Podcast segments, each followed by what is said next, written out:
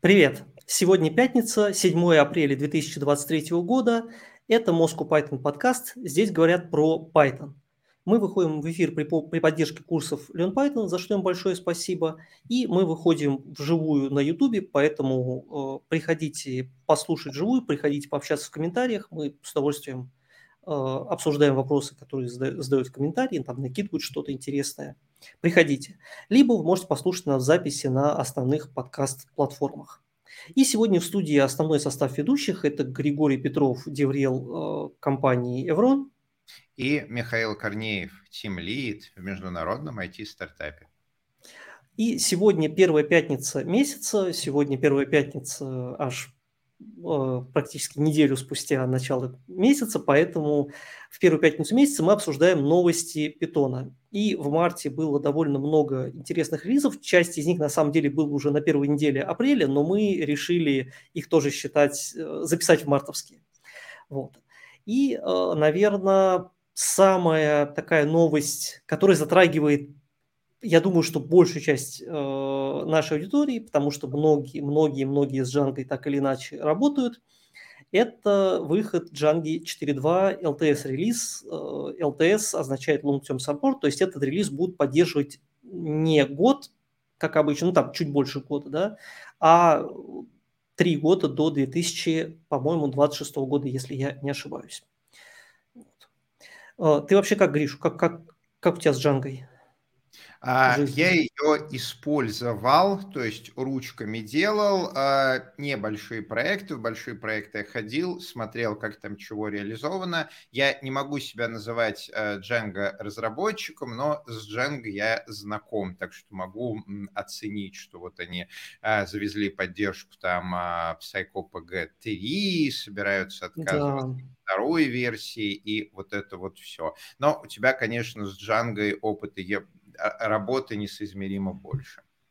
Ну, у меня так получилось, да, у меня на двух последних рабочих местах, э, на последних работах э, я работаю с большими монолитными проектами на Джанге, вот, это такая забавная история, вот, э, там, ну, я не уверен, что мы скоро будем обновляться до 4.2, вот, честно признаюсь, потому что большой проект Джанги обновлять – это отдельное удовольствие для ценителей.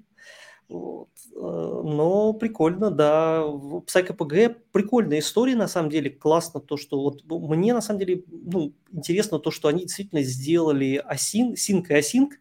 И я честно признаюсь, я async не щупал, да, я чуть-чуть пощупал sync, но так с бачка. Вот. Async не щупал, но вот там э, буквально сегодня там в одном чатике обсуждали, что вроде сделали его хорошо, и прям будет интересно пощупать. А, что еще? Темная тема. Слушай, ты вообще фанат темных тем? Как у тебя?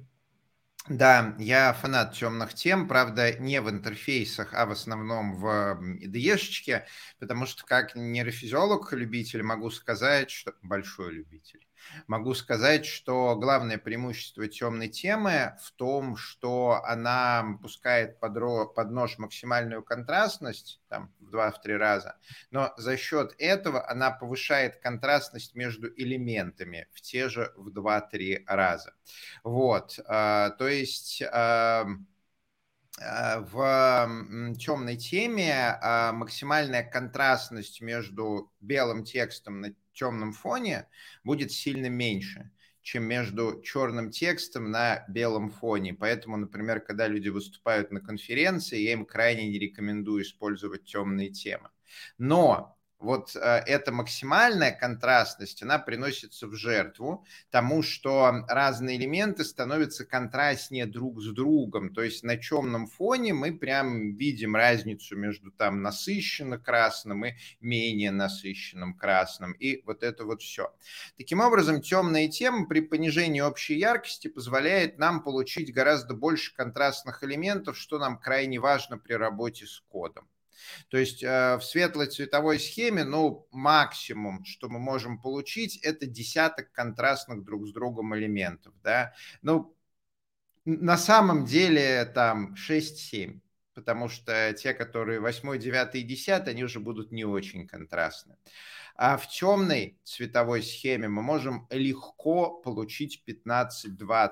Просто вот легко получить 15-20 контрастных элементов. Они прям будут сильно контрастны друг с другом. И учитывая, что мы работаем с кодом в тепличных условиях, у нас хорошие мониторы, хорошее освещение, мы сидим в офисе, мы, конечно же, рады принести в жертву максимальную контрастность, чтобы раскрасить как можно больше элементов в нашем э, коде. Когда мы говорим не про работу с текстом, а про прикладные программы, то, на мой взгляд, э, темная тема там бессмысленна, потому что, ну, тебе не нужно иметь больше 5-6 контрастных друг с другом элементов в интерфейсе прикладных программ, а вот общая контрастность у тебя сильно падает. Есть некая такая секта любителей глазок, которая говорит, что вот, мониторы с белым фоном вам выжигают глазки. Но как нейрофизиолог-любитель я могу сказать, что подтверждение этому утверждению не найдено. Нет, не выжигают. И от типичного монитора у тебя нагрузка на глазки гораздо меньше, чем просто ты на улицу вышел в солнечный день. Солнышко там жарит с гораздо большей эффективностью, чем лучшие наши мониторы могут. И ничего, ты же не говоришь, как же я такой в солнечный день-то на улицу пойду, у меня глазки выгорят. Наоборот, бабушка такая, внучек, ты на улицу-то сходи, там день солнечный, а за монитором своим не сиди, это все от лукавого, это тебе глазки выжжет. Ну, Рили. Ну, никто ну, никому да. ничего не выжжет, сказки это все. Ну, надо сказать, что современные мониторы, да, по сравнению с тем, что там было когда-то, вот там, я помню мониторы, которые вполне, наверное, могли глазки выжить, выжечь. Вот. Ну, в смысле, раз, раз, разное было. Да, Есть снежная вроде как... чтобы ее получить, нужно три дня на Северном полюсе смотреть на снег. Тогда у тебя там немножко будет э, перегруз э, нейрончиков, и на некоторое время ты ничего не будешь видеть, но она потом восстановится все равно. Так что такое. Ну, короче, темная тема. Теперь э, можно в админке ее переключить. Э, как бы раньше она вроде как была доступна, но там вроде как надо было ковыряться, что-то делать. Вот я, естественно, ни, ни, никогда в этом в темах не, не ковырялся. Дефолтная админка и все. Вот. Но вот теперь можно. И теперь, говорят, она подстраивается под тему, которая у вас выставлена на компе но я, честно говоря, опять же, у меня в операционной системе стоит светлая тема, а в браузере, в редакторе, не в браузере, господи, в Slack, в IDE и в терминальчике темная тема. Я, у меня такое, такое где-то свое. Но надо будет попробовать. Да. Бабушка, бабушка советует темную тему джанки. Будем, будем слушаться бабушку. О, что еще интересно, ну, наверное, самое такое большое – это вот эти вот всякие добавления асинхронных методов. Это вот asave, э, adelete, вот это все. Причем не только для как бы моделек, э, но и для э, relation менеджеров, что прикольно. О... С не знаю, стороны, как относишься да, к асинхронке в Django, да? А, смотри, ну, в качестве фундейшена я отношусь замечательно и, безусловно, в целом, в целом, а если Django полностью станет а, асинхронным, асинхронной, то какие-то применения это прям способно ускорить там, ну, я не знаю, в 10 раз, если они сильно нагружены по сеточке. А другой вопрос, что вот именно база, ну, сделаешь ты базу асинхронной, но драйвера современных баз, и даже не столько драйвера, современные базы, они не асинхронные. Вот современная файловая система асинхронная. То есть, когда ты в операционную систему говоришь, а запиши мне файлик, вот, если посмотреть, то у винды, у Mac OS, у Linux там прям опишечки асинхронные есть. То есть реально в там есть внутренняя очередь, это все а, собирается, кешируется большими кусками, а, записывается, читается с диска, и тебе время от времени генерируются ивенты, что вот я сделал сеточка асинхронно, опять же, это все на уровне операционной системы, драйверов, там буферизируется, как-то кешируется, и потом тебе отдается кусками в зависимости от того, на что ты подписался.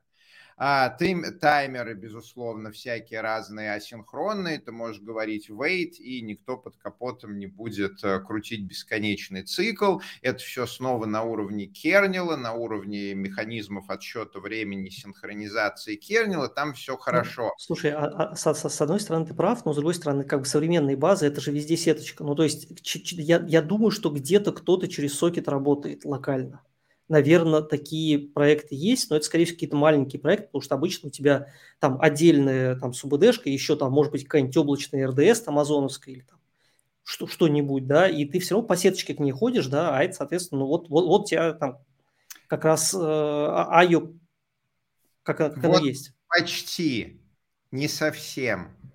Если бы ты на каждый запрос устанавливал новое сетевое подключение – и вот у тебя к этой базе 5000 сетевых подключений, и она там что-то асинхронно делает и тебе отдает.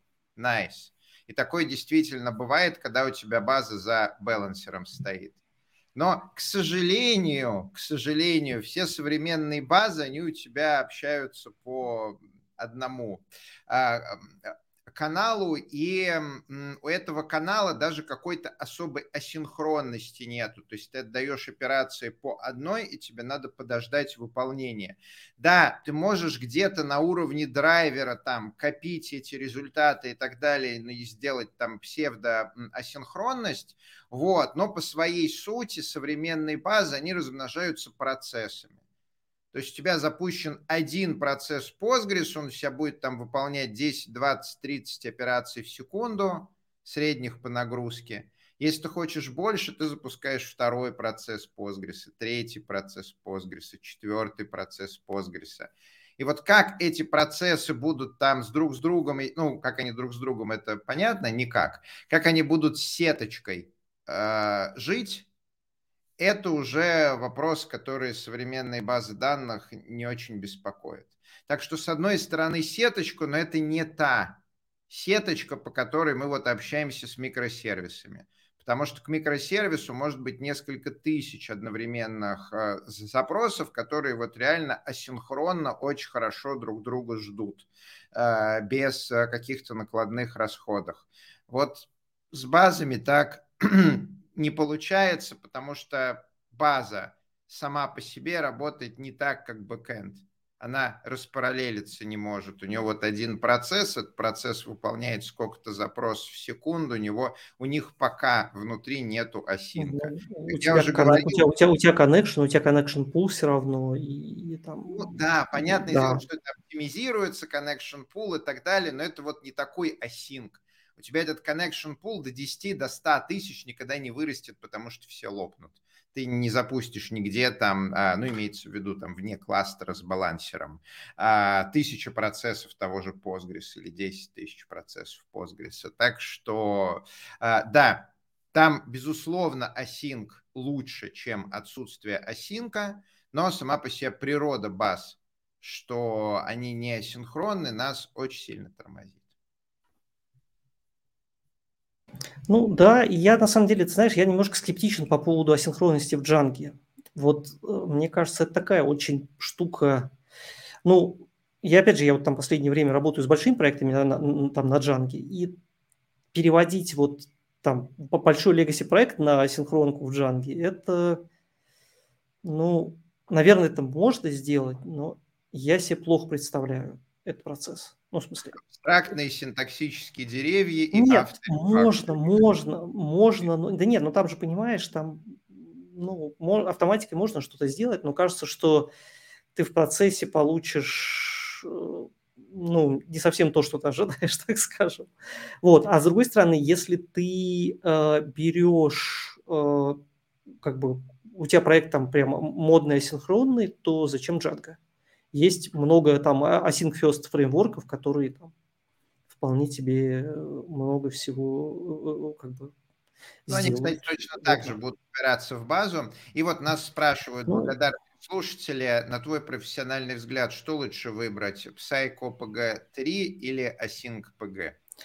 Слушай, я смотрел бы, ну, я бы, я, я, я, я бы тестил. То есть, смотря для чего. Если это там Pet Project, то я бы взял сейчас Psycho PG3.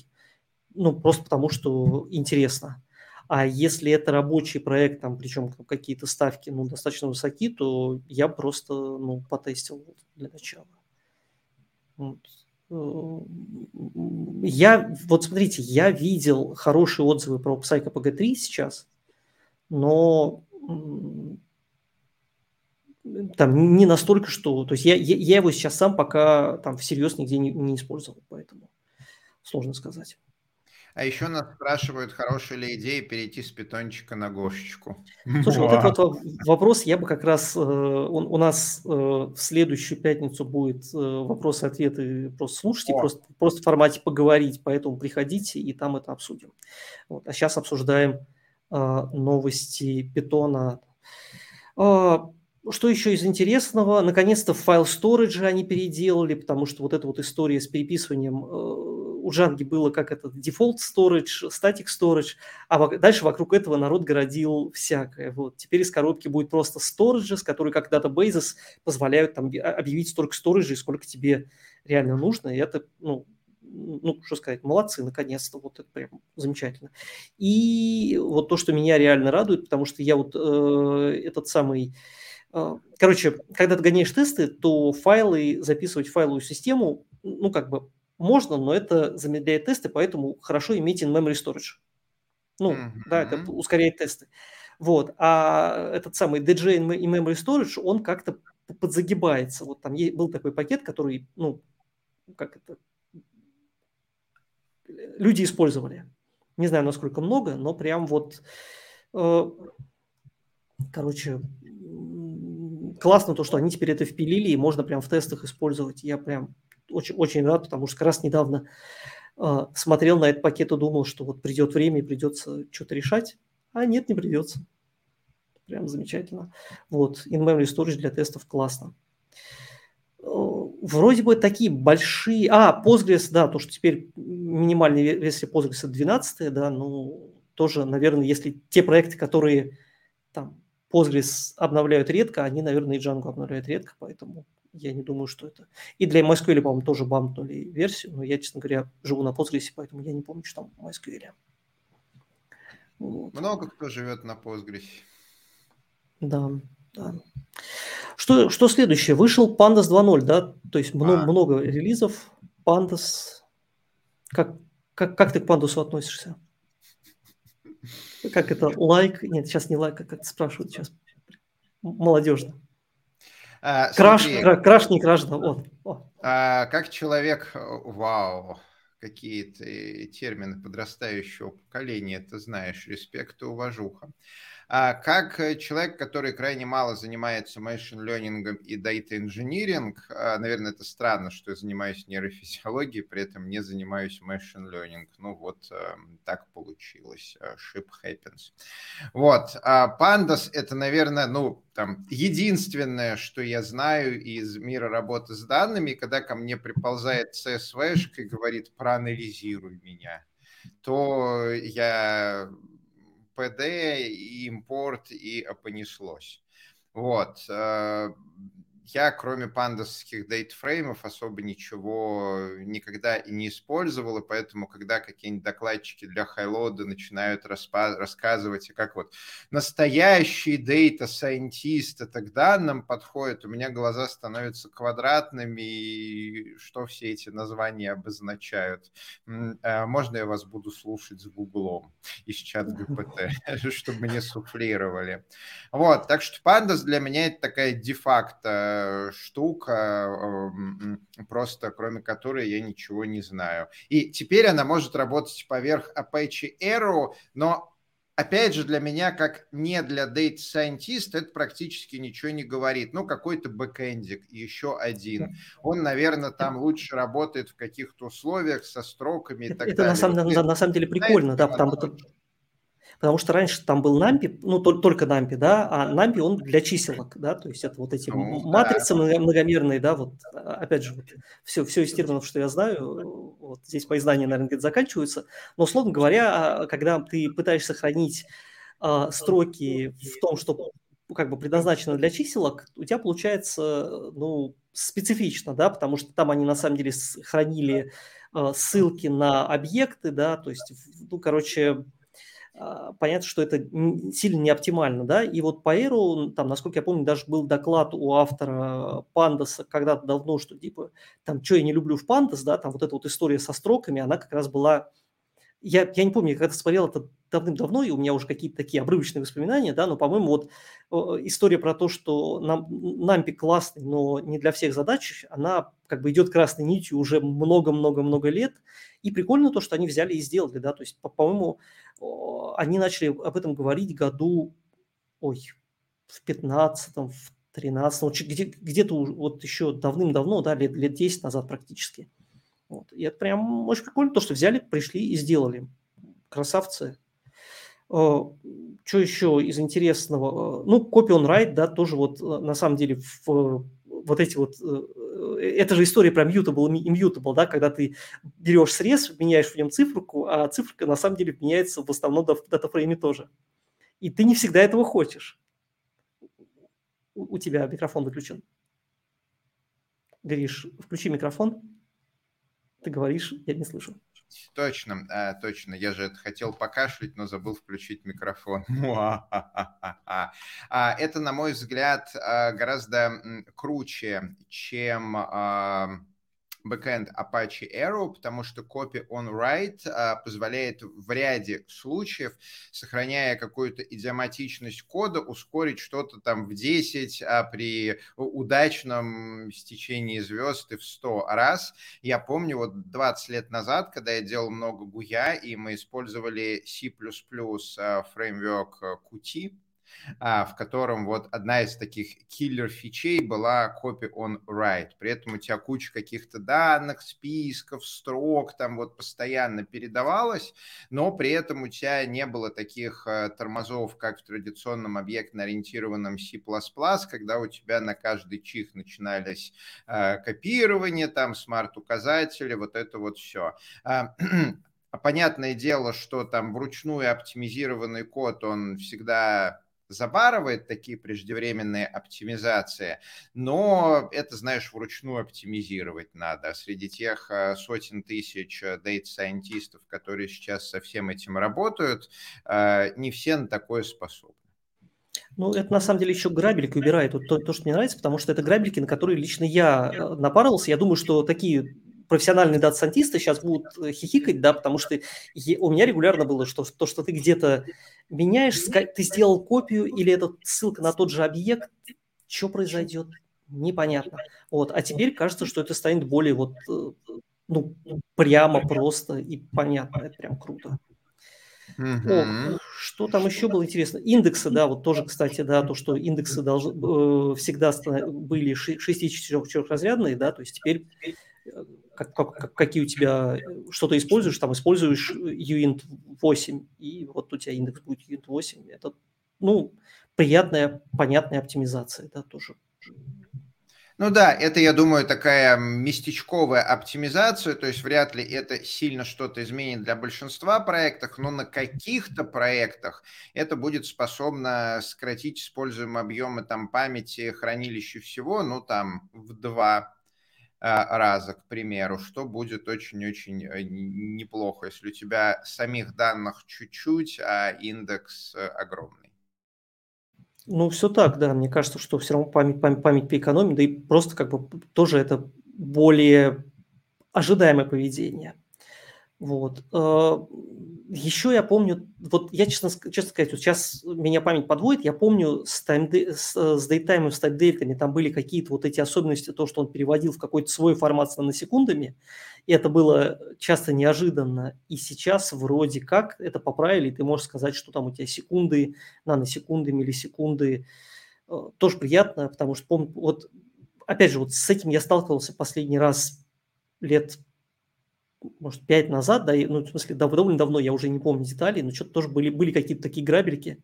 Поэтому кажется, что вот этот релиз 2.0 – это такой релиз, в котором правят много-много вот этих грабелек, просто берут и убирают, э, что прям прикольно. Как это часто бывает? Кстати, они задекларировали обратную совместимость или это из серии uh, Breaking Changes?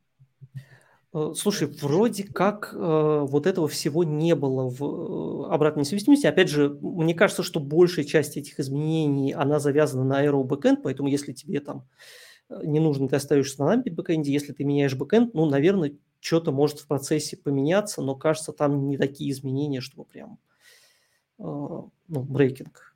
Вот. Я, по крайней мере, вот когда, когда читал релиз ноутс, не увидел. Ну, огонь. А, синхронизировано с Pandas 2.0 вышел а, PyTorch 2.0, но тут мне вообще нечего сказать. То есть что-то для ML. Да-да-да, я, я, я, я знаком с людьми, которые используют PyTorch. да, вот. И я понял, что в PyTorch в новом появился некий PyTorch как, который каким-то мистическим образом э, все ускоряет, и как-то это все обратно совместимо, и вообще там добавляешь строчку, и у тебя там на 40% все быстрее, но я не понял, в чем заключается магия. Я тоже почитал э, релиз почитал обзоры и понял, что, наверное, э, мое понимание PyTorch где-то на уровне проходил туториалы. Графы. Скорее всего, графы, все эти штуки, они любят э, оптимизировать э, графы обработки данных, что можно распараллелить, что нельзя распараллелить, что от чего зависит, и вот это вот все.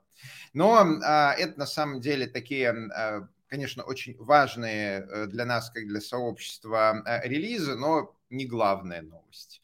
На мой взгляд, э, главная новость, которая даже перебарывает релиз э, Django, это то, что JetBrains выкатили свежие исследования экосистемы Django. И там прям можно почитать, как десятки тысяч разработчиков со всего мира Django используют.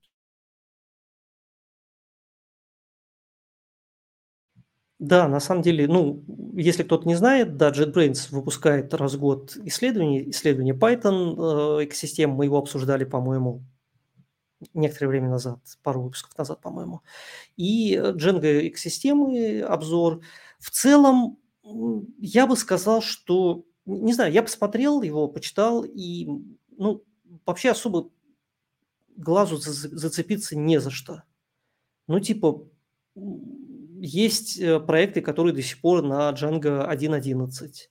Я даже знаю такие проекты, и, может быть, я где-нибудь э, где-нибудь на этих выходных у меня у самого есть такой подпроект, который на Django 1.11, и мне надо себя как-то каким-то нечеловеческим образом заставить а, его обновить. Я как раз хочу обновить 4.2, но пока не нашел в себе душевных сил. Поэтому, да, такое вполне бывает. Ну, окей.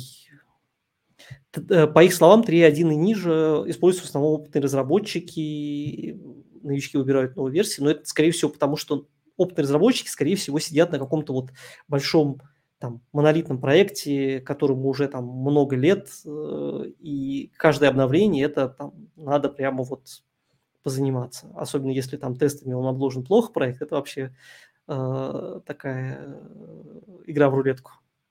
Ну да. Что тебе показалось интересным, Гриш? Ну вот, да, несмотря на то, что каких-то прям revelations, revelations он не дает, и они так до сих пор и не добавили туда э, пункт опроса про какой application сервер вы используете, хотя я давно их прошу это сделать. А многие вещи ты просто смотришь и как-то обогащаешь свою картину мира. Например, вот мы знаем, что Postgre в целом в Python backend разработке с Django она популярна. Вот нас насколько популярна? А, популярна она на 80%. То есть 80% опрошенных используют PostgreSQL, 40% используют SQLite и только 28% используют MySQL. 54% используют Redis, а MemCached использует только 16%. А что еще вот так вот можно посмотреть из а, интересного? PyTest, UniTest и PyTest Django, они примерно одинаково, то есть э, не, нельзя сказать, что вот эм, а, что-то прям сильно популярное, там PyTest 41%, UniTest 36%, ну, сравнимо. А вот, например, по поводу джаваскриптовских фреймворков мы можем сказать, что React, Vue и неожиданно jQuery – на первом месте. То есть 36% используют React, 32% используют jQuery, 25% используют э, Vue. И растет использование HTMX. Да, вот мне, кстати, вот последнее показалось интересным, потому что мне самому HTMX нравится, да, потому что HTMX, по большому счету, ты пишешь вот эти вот там э, э, шаблончики, да, вот как в Django было принято еще при э, предках, э, а тут э, вот э, они становятся вдруг интерактивными там, да, вот со всякими вот этими наворотами. Это очень прикольно, да, и кажется, в каких-то проектах HTMX может позволить ну, отказаться от какого-то reach, ну, в смысле, там, от React, от какого-нибудь Vue и так далее, ну, потому что тебе, по большому счету, там не нужно, тебе нужна, нужна какая-то разумная интерактивность, да, ты не хочешь делать прям полноценное frontend приложение, потому что ты бэкэндер.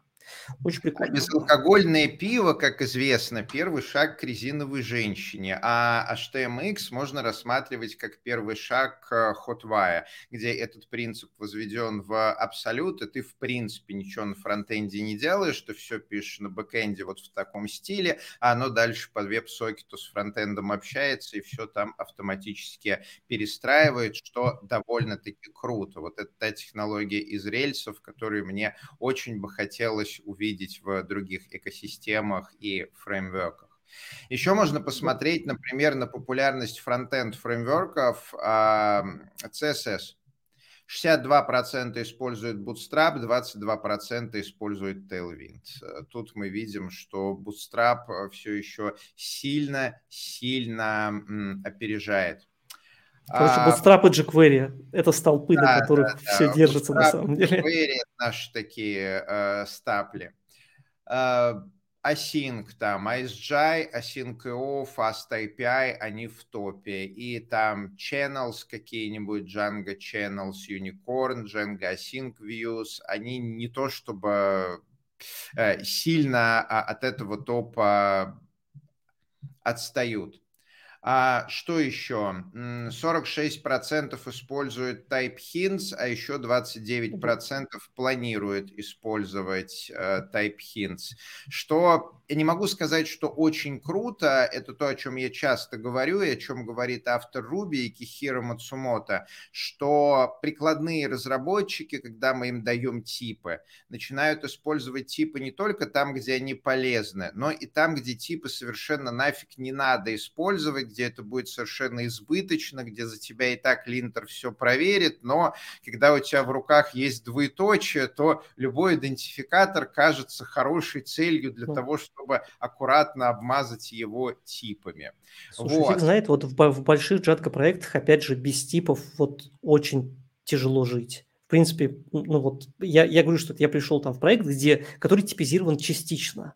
Это больно, потому что ты заходишь, и тебе надо дальше догадывать. Ты привык, что уже типчики прописаны, ты можешь посмотреть, там, MyPy убедиться, что ты, по крайней мере, ну, дурацких ошибок не допустил, и хорошо. Вот от дурацких ошибок он хорошо тебя оберегает.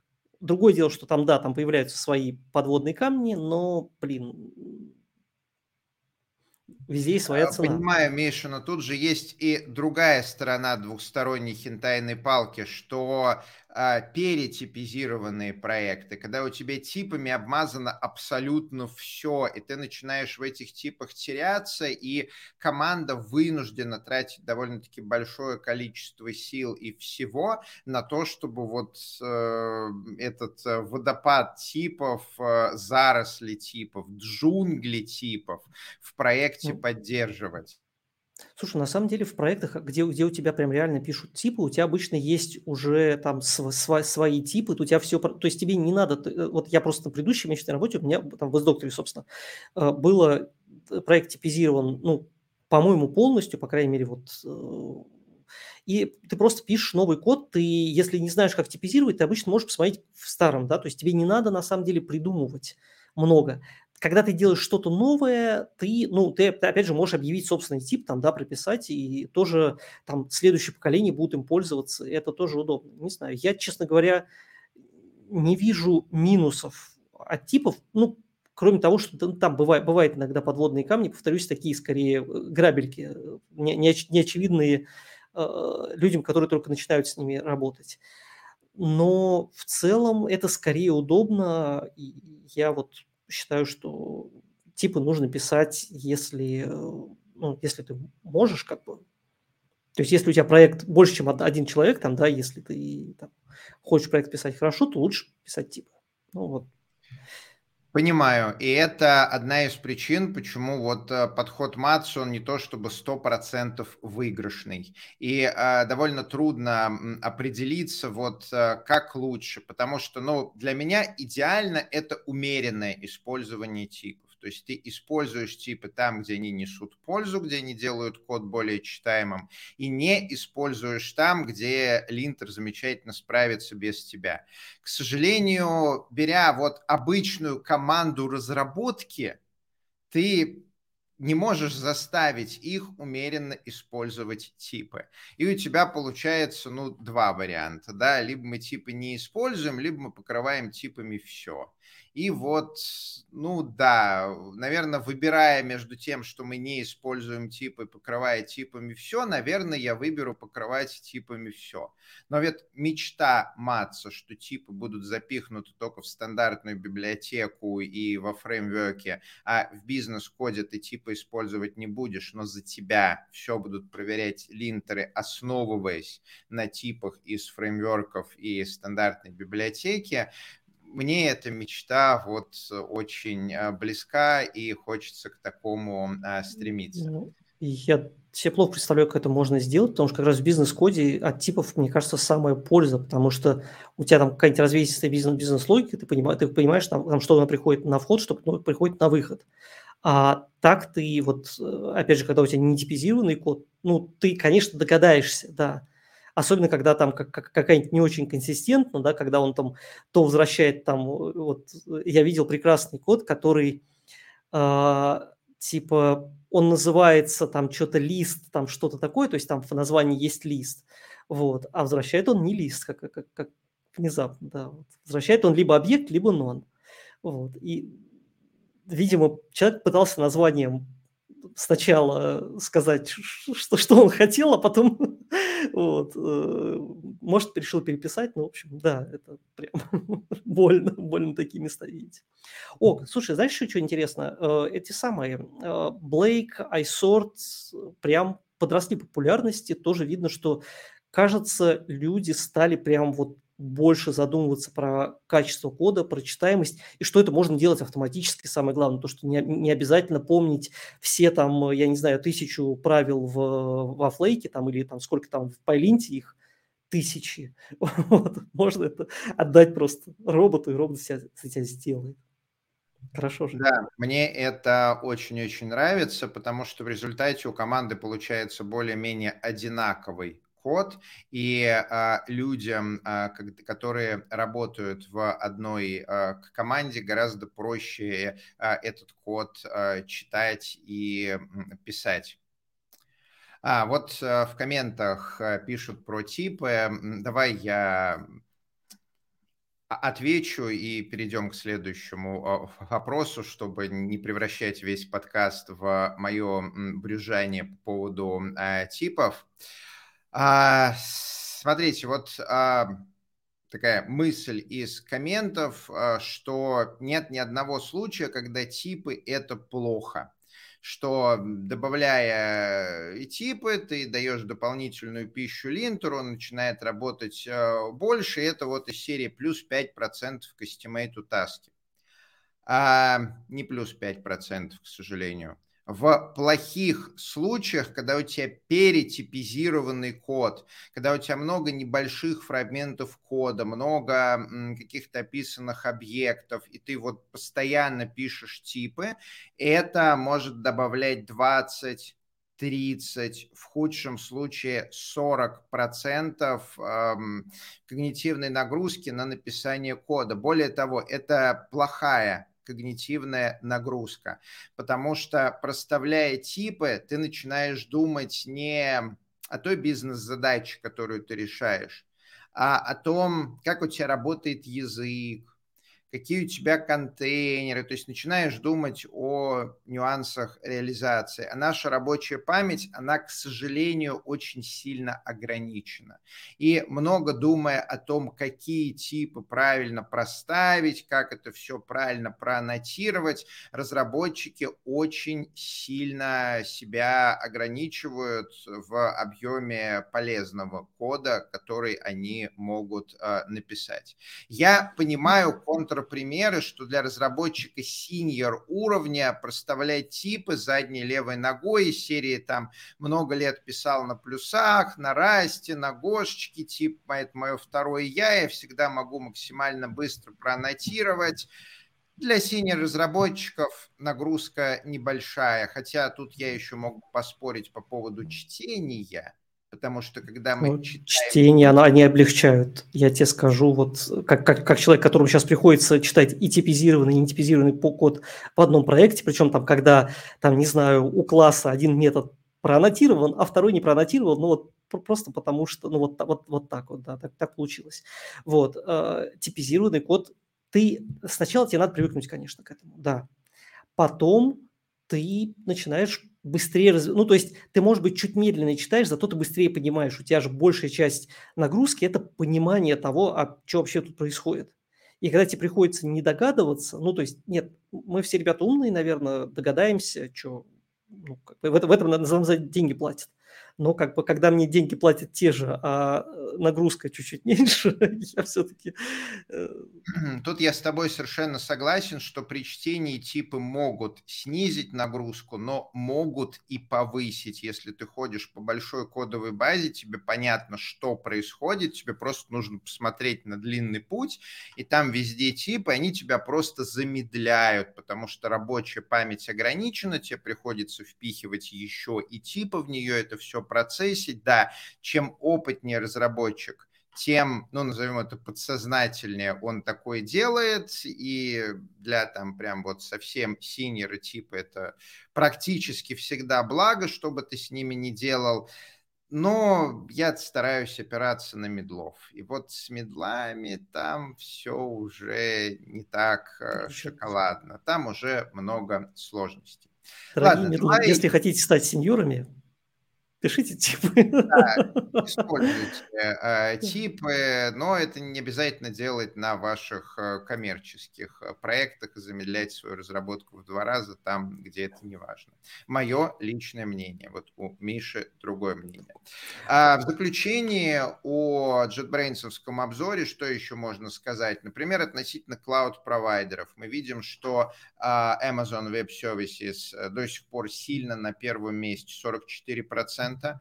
Э, догоняющий это Digital Ocean и неожиданно Heroku 23 и 21% соответственно. Все остальные Google Cloud, Microsoft Azure, Python Anywhere там 12, 8, 10 процентов, Linode 7 процентов. Fly.io, между прочим, новый игрок, уже целых 3%. Он а, опередил там какие-нибудь OpenShift и OpenStack, что, в общем-то говоря, очень и очень неплохо.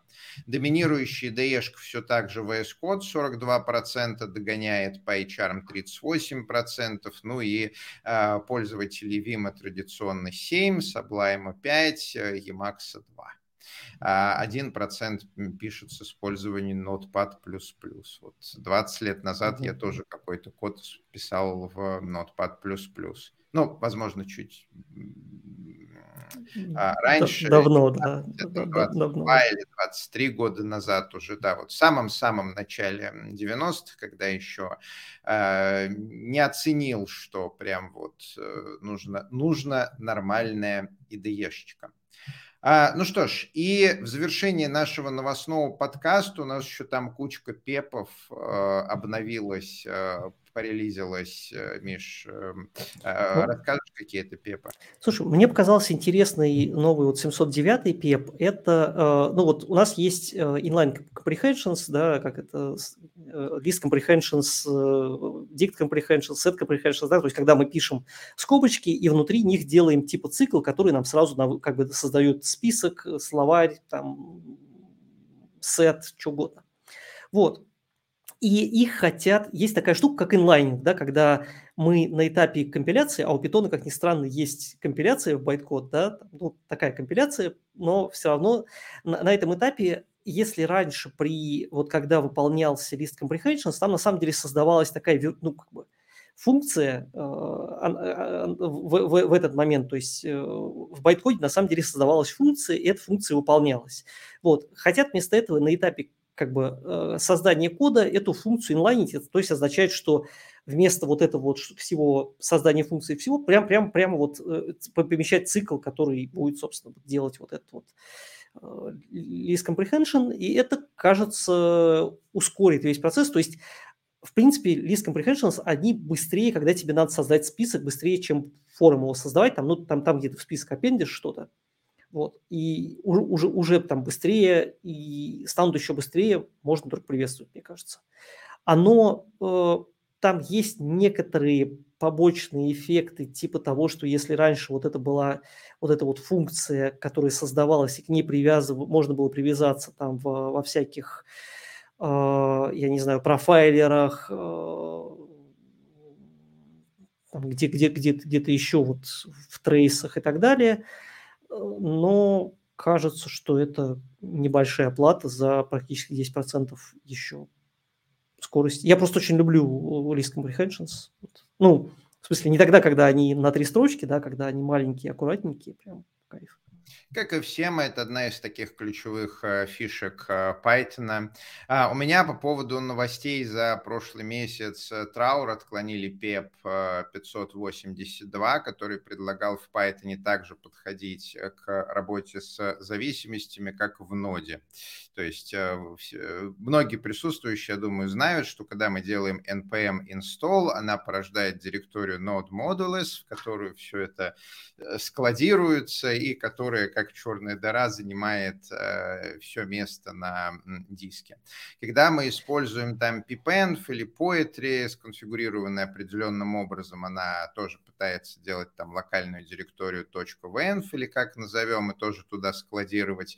Но вот предлагали прям сам Python строить возможность э, все в директорию Python Packages, а, это бы очень сильно улучшило, то есть запущенный Python при виде Python packages использовал бы пэкэджи оттуда. Это бы в большинстве кейсов просто не потребовало использовать э, э, pip, э, ну, в смысле, pip, конечно, использовать, ну, pipenv, poetry, virtualenv, вот эти вот все менеджеры и прочее но отклонили, сказали, что не готовы мы к такому счастью. Ну, не то, что не готовы, ее же отклонили на самом деле за дело. Я вот читал, э, за что, и на самом деле, как бы с одной стороны, вроде предлагают хорошую штуку, но очевидно, да, в принципе, вот так вот мы делаем pip install, нам не надо виртуальное окружение, сразу ставить в папочку, красота нечеловеческая. Но есть нюанс. То, что это работало до первого момента, когда у тебя, например, там э, какие-то сишные хедеры в пакете, когда у тебя исполняемые как это, бинарники в пакете, что угодно, все, эта штука не работает, используйте VN. И у нас бы получилось бы в как ты, ты эту штуку пользуешь, используешь, потом делаешь pip install, он ломается, и тебе вместо этого надо использовать, теперь переходить на virtualenv, ну вот потому что. Потому что вот так вот. И мне кажется, что в том виде, в котором ее предложили, она реально бы создала больше... То есть ее предлагали как штуку, которая упростит вход в питон людям. То есть бы это упростил, но потом сделал такой порожек, об который начали биться практически все.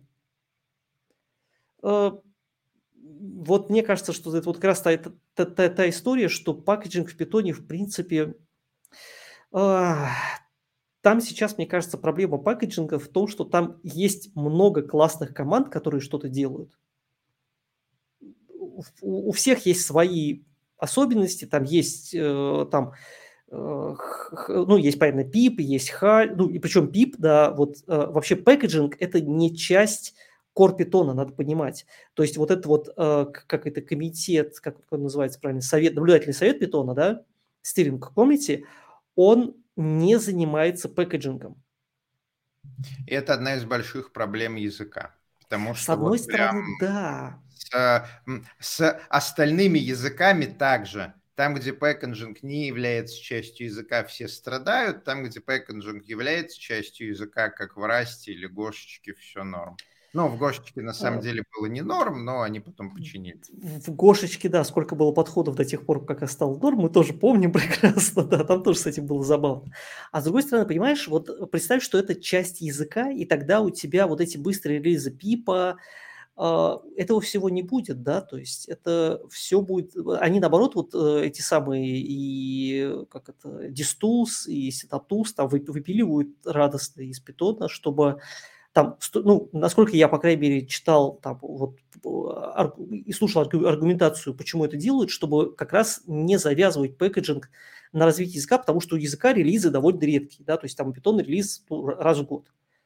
И, соответственно, если туда добавить packaging, то релизы packaging а тоже будут раз в год, а это ну, медленно, да, до тех пор, пока мы не придумаем какой-то разумный, понятный способ сделать хорошо, скорее я считаю, что хорошо, что это вынесено за, за, за пределы языка. Сейчас, да, но язык может специфицировать, как оно реализовано, то есть вот спецификации, как, например, для типов, да, что есть типы с точки зрения языка должны быть вот так а, а сторонние тулзы, быстро развивающиеся, это используют. И то же самое с пэкэджингом. Да? А, язык может э, предлагать спецификацию, как э, пэкэджи должны работать, э, хорошую спецификацию, а дальше сторонние тулзы уже это использовать. Ну, да ладно. Ну, на да, том, слушай, ну, в, в, в, в, в, Сейчас это в, в свое время же кон, конда именно поэтому появилась, да, то есть потому что, ну, ты, ты, ты помнишь эти eggs там, ну, как бы то, то до Wheels конда появилась до Wheels, то есть Wheels это более-менее вменяемый способ там пэкэджить какие-то сложные проекты, да, не когда у тебя там три питоновских файлика там в два ряда, а да, когда у тебя там сишный код, фортрановский код, еще там какая-нибудь, э, и когда у тебя там, не знаю, там 50 платформ, на которые это надо э, собирать, вот там Поэтому Конда и появилась, поэтому Конда захватила большой как бы рынок, потому что, ну да, есть там э, data scientist ы, которые не хотят вот в это все наше болотце нырять, они хотят сделать вот conda install, чтобы встала и работала, и вообще даже не думать об этом, да, и вот э, Короче, да, может быть из-за того, что в, в тот момент там Гвидо не занялся этим вопросом, да, или кто-то из core команды мы, мы получили, да, то, что у нас сейчас packaging в питоне это там сколько, десятки, по-моему, различных вариантов, да, десятки. Короче, да, да. Надеюсь, что рано или, ну, как бы вроде как сейчас, я просто тему интересуюсь, да, я там слушаю как раз, вот там читаю людей, которые вот как раз в пэкэджинг занимаются, и вроде как а, даже автор конды, как я забыл, к сожалению, как его зовут, он там на одном выступлении вроде говорил, что типа давайте попытаемся, вот мы все разошлись в разные стороны, давайте попытаемся сделать что-то как бы совместимое и общее. Да. Я очень надеюсь, что это рано или поздно произойдет, и пэкэджинг в питоне будет не настолько, э, как сказать, не таким, как сейчас. Не таким, как сейчас, да, да, да. да. А выпью за то, чтобы стояла и работала. Да. Ну, что ж. у нас? Какой-то там последний PEP 710, который не очень интересный, предлагают там вот в Legacy этом pip install сохранять э, ссылку хэш для каждого установленного пакета. Миш, у нас есть э, вопрос из э, аудитории. Я предлагаю потихонечку переходить к вопросам и дальше завершаться. Угу. Раз, вот, остался а, ли вопрос. смысл? А, да. да. Да. Давай ты. Остался ли смысл от iOS TTP после Django 4.2, в котором уже почти все async? Ну, мне кажется, это совсем про разные вопросы. То есть они для разного совсем инструменты. И iOS ну, как помимо iOS есть много других асинхронных фреймворков, там, да, и там, не знаю, вот мы сейчас, мы, кстати, вот там у себя на работе пытали, попробовали сейчас э, Starlight для продакшн проекта, и прям понравилось. То есть прям быстренький, как бы шустренький, красивенький, быстрее FastAPI получился у нас. Опять же, у нас задача довольно специфическая, там, там надо было просто, просто именно быстро как бы сервить, но при этом мы там э, туда Go пихать в это место не готовы, поэтому вот, там что-то быстренько на бетончике, прям вот очень хорошо. Django, она для другого, то есть ты в любом случае даже на синхронной Django вряд ли сделаешь быстро так быстро, как на Async First э, фреймворке. Ну и да, там в Django все-таки async э, пока еще до сих пор немножко специфический.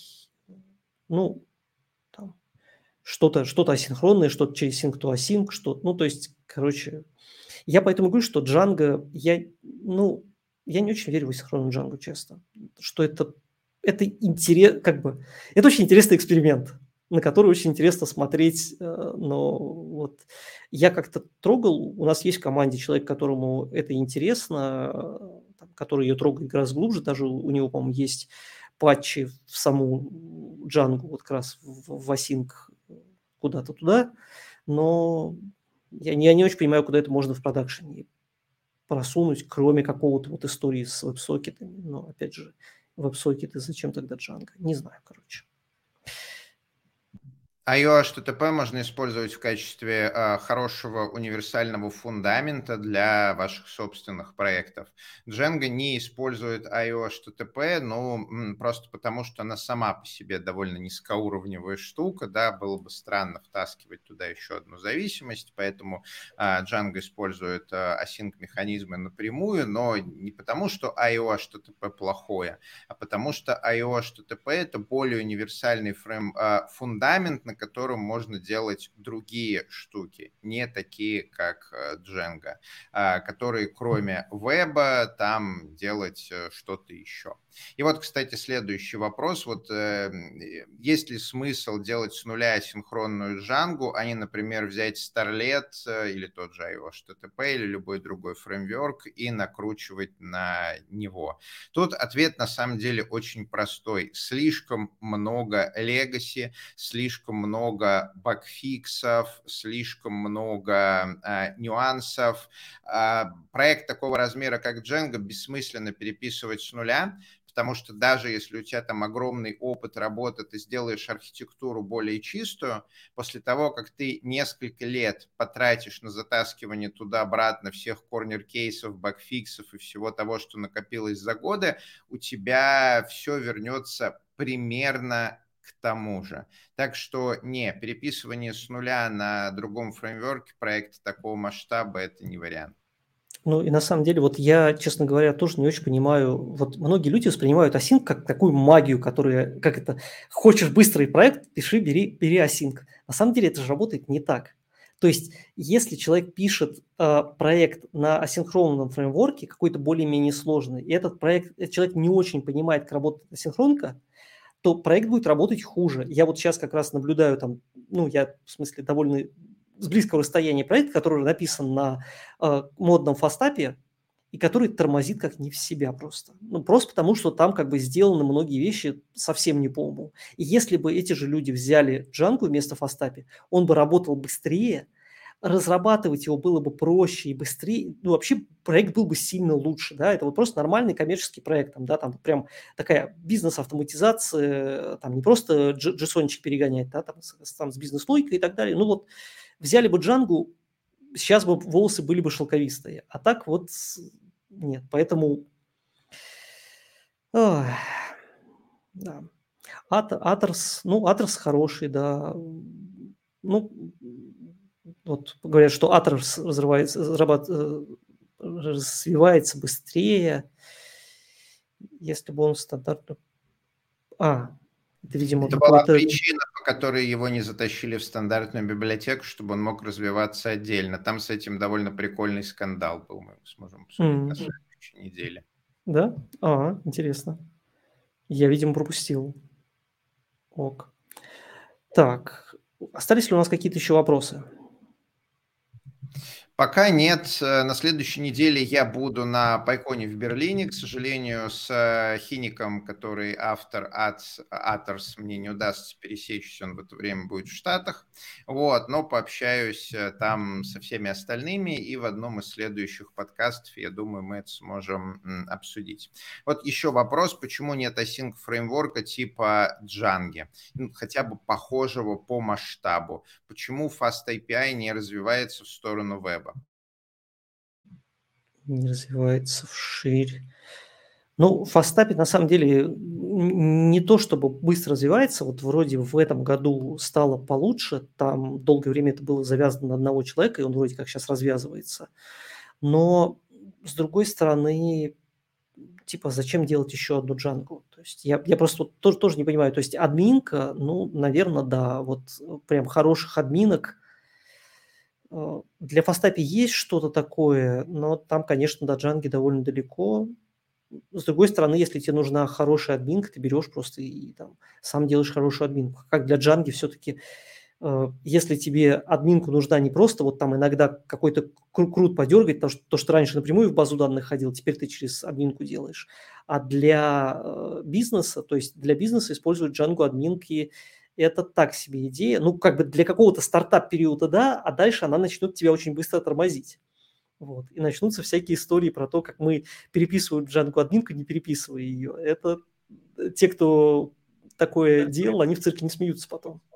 А, плюсую к Мише. Вот а, Django, Django это в первую очередь Django Orm то есть работа с моделями. И именно на эти модели завязано все остальное. Завязана админка, завязаны пользователи, аутентификация, а, авторизация, работа с формами, ну, все практически. Это центр и ядро Django. И это то, что, чем современная Sync помочь не может, потому что, как мы уже в начале обсудили, современные базы, они в принципе не асинхронные.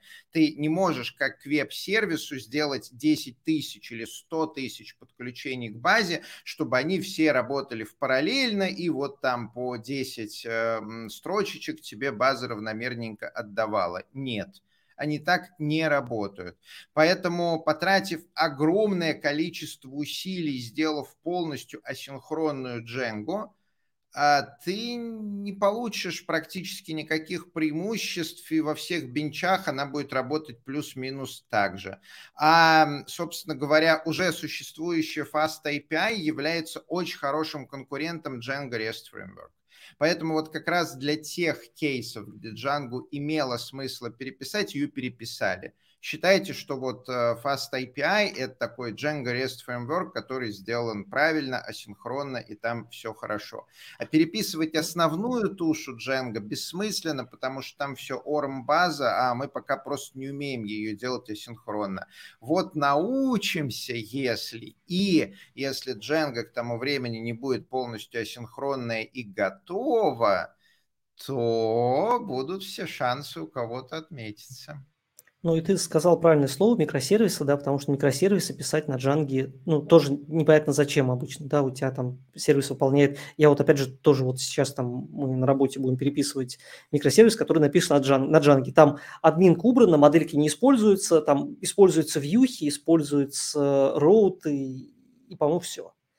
Зачем здесь джанга, непонятно совершенно, да, то есть можно взять что-то более, более лайтовое, даже не обязательно асинхронное, там какой-нибудь фласк, который даст то же самое, но кода будет там порядково меньше. И который Поэтому... уже синхронный. Да, да, да, да. В общем, мне кажется, что непонятно. Ну, вот то, что Тимур пишет Эсмералд, Эсмералд я не видел. Мне вот там из того, что я, на, на что я сейчас смотрю, это Starlight, э, который не Starlet, поверх которого Fastapy написано, а Starlight – это отдельный фреймворк. Uh, вот. И Робин из таких прям, как это, экспериментальных штук, которые прям такие нестандартные. Вот. Но на самом деле их много же фреймворков есть, да, там есть Falcon, есть Sonic, есть Bottle, там сотни их, там, да, Esmeralda, ну, наверное. Опять же, можно написать что-то свое всегда, да, то есть на самом деле ну, open source, он за счет того и работает, что приходят люди, которые говорят, меня не устраивает как есть, я хочу по-другому, да, и этот человек можете быть вы, почему нет? То есть, ну, все как бы, ну, там, ребята, которые писали Django, они же тоже начинали с внутреннего проекта, там, что-то у них было, то ли издательство, то ли что-то такое, контент, контентное что-то, по-моему, да. А, Все так. Э, новостные сайты, которые они массово клепали, и там было общее ядро, оттуда пошли Django Application, по поводу которых я регулярно тоже а, ною. А, ну что ж, э, мы уже час и четыре минуты, я предлагаю потихонечку закругляться. Да, спасибо всем, что пришли. Да, спасибо, что задавали вопросы. И да, на сегодня подкаст закончен. Я напомню, что мы выходим в эфир на Ютубе вживую, приходите, либо можете слушать нас как подкаст на основных подкаст-платформах. И э, я хотел сказать про следующие наши подкасты. 13 апреля в четверг, то есть это уже следующий четверг, мы э, решили просто поотвечать на вопросы слушателей. Да? То есть приходите, задавайте вопросы и просто поговорим про темы, которые вам интересны. Мне кажется, это будет интересно. И 28 апреля мы обсудим э, с э, Артемом Рудаковским из Яндекс Лицея обучение питону. Ну, здесь там и у меня, и у Гриши есть определенный опыт в обучении питону. Да, не только сами учились, но и других учили, да. И, в общем, я думаю, что будет тоже интересно. А, Дмитрий спрашивает, на какие темы готовить вопросы? Любые, Дмитрий. Ну, то есть, в смысле, про питон, конечно, ну, если у вас вопросы будут там про какой-то совсем э, искусственный интеллект и так далее, мы там тоже, наверное, там, да, про TensorFlow, PyTorch и так далее, мы тоже вряд ли много сможем ответить, но про, про питончик мы с удовольствием поговорим про, про, про любые вопросы, которые людям интересны. Вот. Про Go, наверное, про Node.js нас можно спрашивать, мы даже ответим, но мне кажется, что это выходит за темы, э, да, даже про Растик это, это выходит за, за, за тему подкаста. Вот, так что приходите, будем рады увидеться. И с вами был Григорий Петров, э, компании Еврон. И Михаил Корнеев, тем лид в международном IT-стартапе. Это был Moscow Python подкаст. Здесь говорят про Python. Мы выходим в эфир при поддержке курсов Python. На этом все. Пока. Увидимся в следующий раз. Пока-пока.